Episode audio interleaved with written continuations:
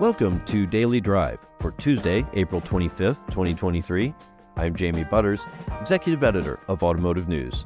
And I'm Kellen Walker. Today on the show, it's a busy day on the GM beat. Buyouts pushed the automaker's net income down. It has a new partner for a $3 billion EV battery plant. And the Chevy Bolt EV is coming to the end of the line. Plus, we got a big series in automotive news this week on EV charging. Our own Hannah Lutz talks about the biggest challenges now and moving forward. For the automakers, this isn't their area really. They've never been involved with gas stations, but they're getting very involved with charging because EVs are new. They want their customers to be confident that when they buy an EV, they will have somewhere to charge. Let's run through all the news you need to know to keep up in the auto industry. Buyout payments to thousands of salaried employees and some Buick dealers had a big impact on General Motors' first quarter earnings. Net income was down 19% to $2.4 billion. Revenue rose 11% in the quarter that ended March 31st. GM's adjusted earnings before interest and taxes fell 6% to $3.8 billion, as its North America pre tax profit rose 14% to 3.6 billion. CFO Paul Jacobson and CEO Mary Barra both referred to the results as strong during GM's first quarter earnings call today. Once again, we delivered strong earnings, and I appreciate the efforts of everyone involved, including the GM team, our dealers, our suppliers, our unions, that all helped us meet strong customer demand for our products. GM took an $875 million charge for employee buyouts during the first quarter. It also reported a $99 million first quarter charge for Buick dealers who voluntarily gave up their franchise. GM and Samsung SDI say they'll invest over $3 billion to build a joint venture electric vehicle battery manufacturing plant in the U.S. Targeted to start in 2026, the companies expect the plant to have an annual production capacity of 30 gigawatt hours. The company said the location of the planned JV plant is not yet decided. GM, like other automakers, is looking to diversify its battery supply chain and secure capacity of components to support its electrification goals as it attempts to catch up with Tesla.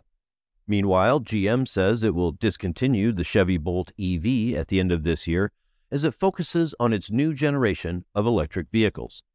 The automaker plans to build electric versions of the Chevy Silverado and GMC Sierra at the Bolt plant in Orion Township, Michigan. CEO Mary Barra said during today's earnings call that employment at the plant will triple in 2024 when it reopens after a $4 billion overhaul.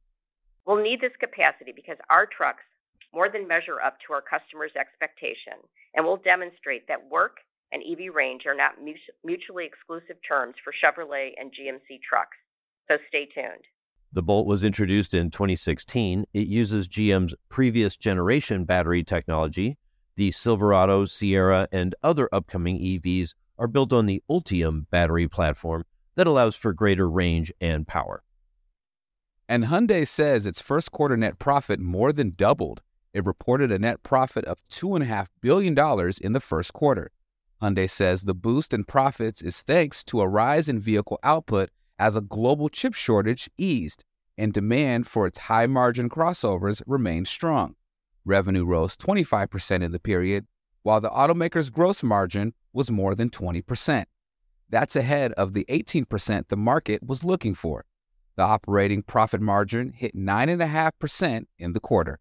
And those are today's headlines. Jamie, GM and Samsung SDI plan to invest in the battery plant. When deals like this happen, don't they usually announce a location? Yes, they do. It's very unusual because when you're building a plant, you have to buy the land, and that's an important component. It's hard to know exactly what the costs are going to be without that. It looks to me like they're shopping around, maybe still trying to decide where to put it, and probably trying to get states and municipalities to offer tax credits. Uh, we reported earlier, you know, there's a county in Indiana that offered tax abatements for GM, but the plant they really need to serve with its next battery plant is in Ramos Arizpe, Mexico, right across the border from Texas. So shipping heavy batteries from Indiana all the way to Mexico really is a cost disadvantage. We'll see, you know, what Indiana is willing to offer versus what Texas is willing to offer. Maybe Louisiana or even Oklahoma could get in the mix. So we'll see. It's uh, it's interesting times, and there it sounds like there's a, a lot left to be decided. It's interesting to see how that will shake out. Uh, coming up, while automakers go all in on EVs, charging remains a big question mark. We'll hear about the challenges and possible solutions next on Daily Drive. Hi, I'm Pete Bigelow, host of Shift a podcast about mobility from Automotive News. Each week, I bring you a conversation with leaders who are on the cutting edge of transportation, like this one with consultant and strategist Selika Josiah Talbott. The technologists are forcing themselves in a space that they shouldn't be. And I think the social scientists and politicians are falling down on the job. To hear more about the new technology and policy reshaping the way people and goods move around, join me on Shift. New episodes each Sunday on autonews.com or wherever you get your podcasts. Welcome back to Daily Drive. I'm Jamie Butters with Kellen Walker. The United States faces a charging challenge. The Biden administration set a goal for zero emission vehicles to make up half of new vehicle sales by 2030. That initiative includes building 500,000 charging sites by then. That's about a tenfold increase from today. We're talking about building an entire public charging infrastructure largely from scratch. It's a time consuming and complicated process that requires coordination and investment across all sectors. Our own Hannah Lutz spearheaded a series of reports on the issue for us in this week's edition of Automotive News. I reached her at her home office in Michigan. Hannah Lutz, welcome back to Daily Drive. Hi, Jamie. Thanks for having me. So, you worked on a really big package we had in this week's paper and, of course, uh, displayed beautifully online on autonews.com, looking at public charging, the charging networks. Why why is this such a big issue and, and how big of a challenge is it for the whole economy? It's a huge challenge because it requires so much involvement across multiple industries. You have automakers getting involved, um, the charging companies, the charging uh, network operators. You have the utility companies who need to supply and expand electricity to make this happen. And then retailers and restaurants want chargers on on their sites. And there are even other stakeholders that there's a long list. It's it's too long to go over each of them. So there are many groups involved with this. And the pressure is really on because the EPA proposal, if passed, will be the strictest ever emission standard. And then the Biden administration has a goal to make new vehicle sales, light new vehicle sales, zero emission, half of the fleet by 2030. So, you know, a lot of people who've been buying EVs, they get a charger at home and they store their car in their garage. The thing about public networks, right? It's really it's about allowing for longer distance travel and for people who don't have their own garage, apartment dwellers and and folks like that, right? Is that that's sort of the that's where to get to that half of the market or beyond, you know, 8 million, 10 million vehicles a year, we need more than just people's garages. Exactly. So today, most EV owners charge at home. They have home chargers. And, you know, many EV buyers in the future will also install home chargers. That can't be the case for everyone for various reasons. If you live in um, an apartment complex, for example. So the public chargers are really important so that everybody has a charging option. The DC fast chargers that you mentioned are the use cases is longer distance travel where you do deplete most of your charge and you need to to fill up. The level two chargers are typically at the workplace or out when you're doing errands. If you're eating at a restaurant or going shopping, you can kind of top off at um, a level two charger. So it's really not an apples to apples comparison with gas stations. It's not something where you are out and about and and refill your whole tank in five minutes like what we're used to. You can top off in a few minutes, or for level three for the fast charging, um, you might have to stop for for 30 minutes to to recharge your vehicle. For a consumer, for someone who's bought an EV, where are they most likely to find those level three, the fast chargers, where they can go from you know to whatever 20% to 80% in 20 or 30 minutes? They are mostly along highway corridors, and there is there's a pretty significant gap in in the geography of where they're located. For example, last time I checked, which um, was pretty recently, California had 14,000 I think that was level two and level three. And then some areas in uh, the central and other western states in the U.S. had less than 100 in the state. So there, there are some disparities geographically. But with the investment by the government and as EV sales continue to increase, so will the, the chargers. I feel like we can't talk about EVs without talking about Tesla. Uh, it's been, you know, it leads the market, of course, and it's really also leading the way in charging, isn't it? It is. So Tesla is so unique because it has its own um, charging network, and they can use the the data that they know and they have about their customers to decide where to put these chargers, and they know everything about their their vehicles and the software. So connecting their vehicles to their chargers is much simpler than it is for another brand vehicle to connect to like a ChargePoint charger, for example. So their rollout has been very smooth. Their their chargers are much more reliable than than others because they have, you know, that all-encompassing network and relationship. So they're going to open part of their network to cars of other brands and we'll see how that compatibility goes, but they really paved the way and are a good example for for others to follow. Should we expect other automakers to build out their own charging networks? Not in the same way that Tesla has. Well, Rivian is has a similar model to Tesla now. They're just ramping up. The legacy automakers won't have the exact same uh, model as Tesla, but GM, for example, is partnering with um, EVgo on their Ultium network. So those will be EVgo chargers with Ultium branding. Uh, Mercedes Benz has a similar relationship with with ChargePoint.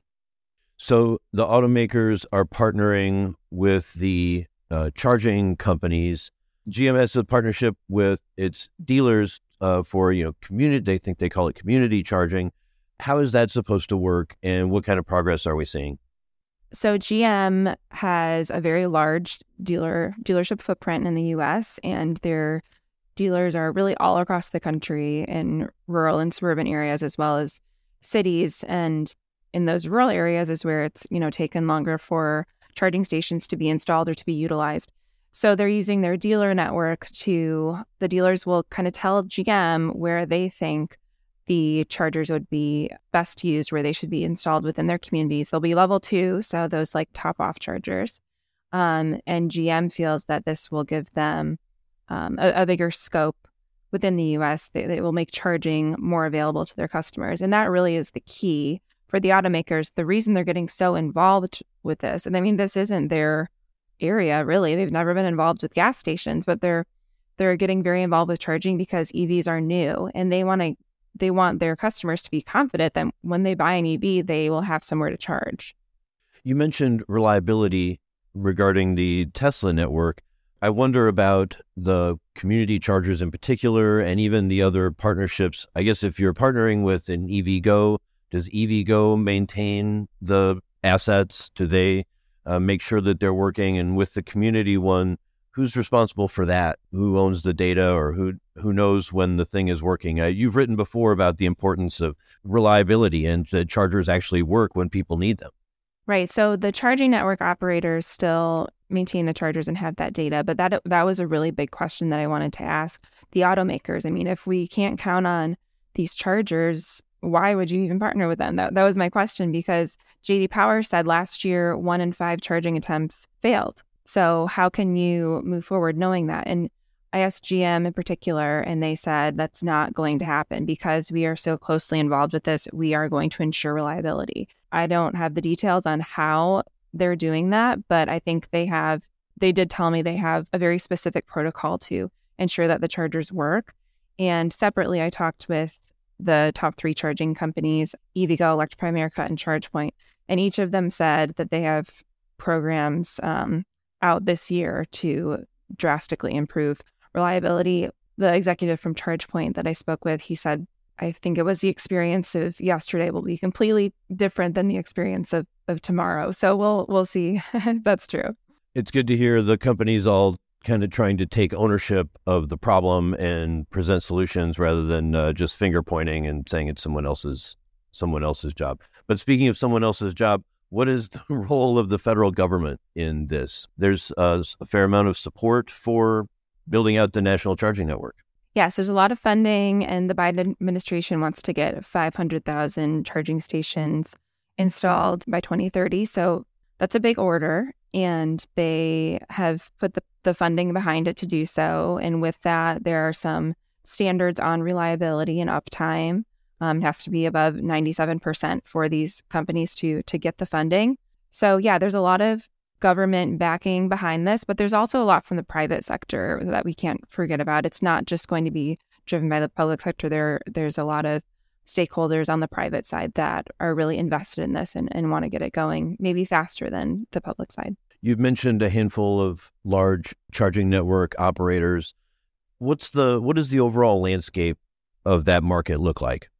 Well, we know of the the big players and, you know, several smaller, but this was new to me. One of my data sources says there are 62 charging networks in the US. So, a very large and fragmented market. I can only assume that once EVs uh, gain even more traction and, and people are more comfortable with charging, that there will be some consolidation in the market. But for now, 62 charging networks, a huge, huge number.